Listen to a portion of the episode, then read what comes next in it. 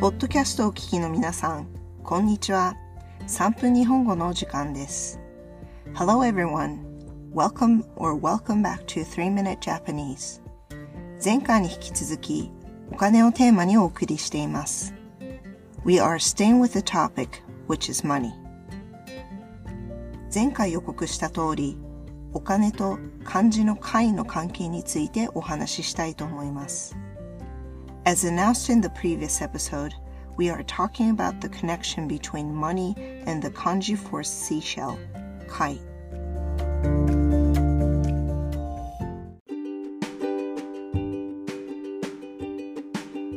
お金に関する漢字に貝がつくのはなぜでしょうか Why do money-related kanji characters have the seashell element? それは約3000年前、中国で 宝貝がお金の代わりに使われていたからです。It is because specific seashells were used as currency starting about 3,000 years ago in China.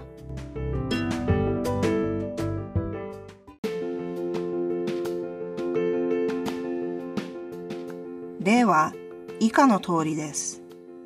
概要欄をご参照ください。Here are the examples. Please refer to the show notes. 財 wealth 貯 savings 貸 lending 売 buying Here are the two character words. 二字熟語の例は以下の通りです。通貨 currency 財産 assets 貯金 savings 貿易 imports and exports 費用 cost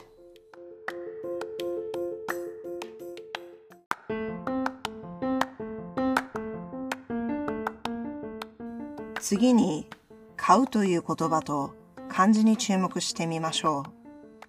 Let's focus on the word and character of buy 買う日本語の買うとドイツ語の買うカウフンは音が似ていますがそれぞれ語源が違います。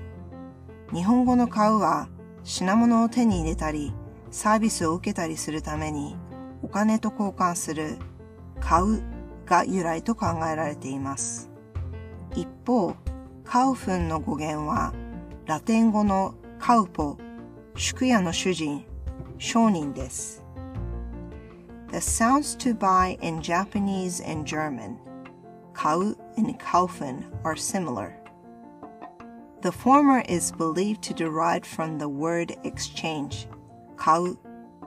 The latter is believed to derive from the Latin word innkeeper or shopkeeper, kaupo.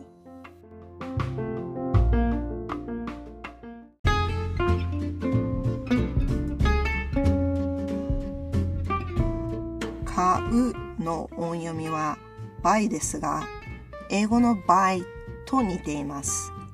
しかし、これもまた単なる偶然のようです。The kanji buy, there are two ways to read the character, which are 買う and buy. The latter sounds very close to the English word. This also seems to be just a coincidence.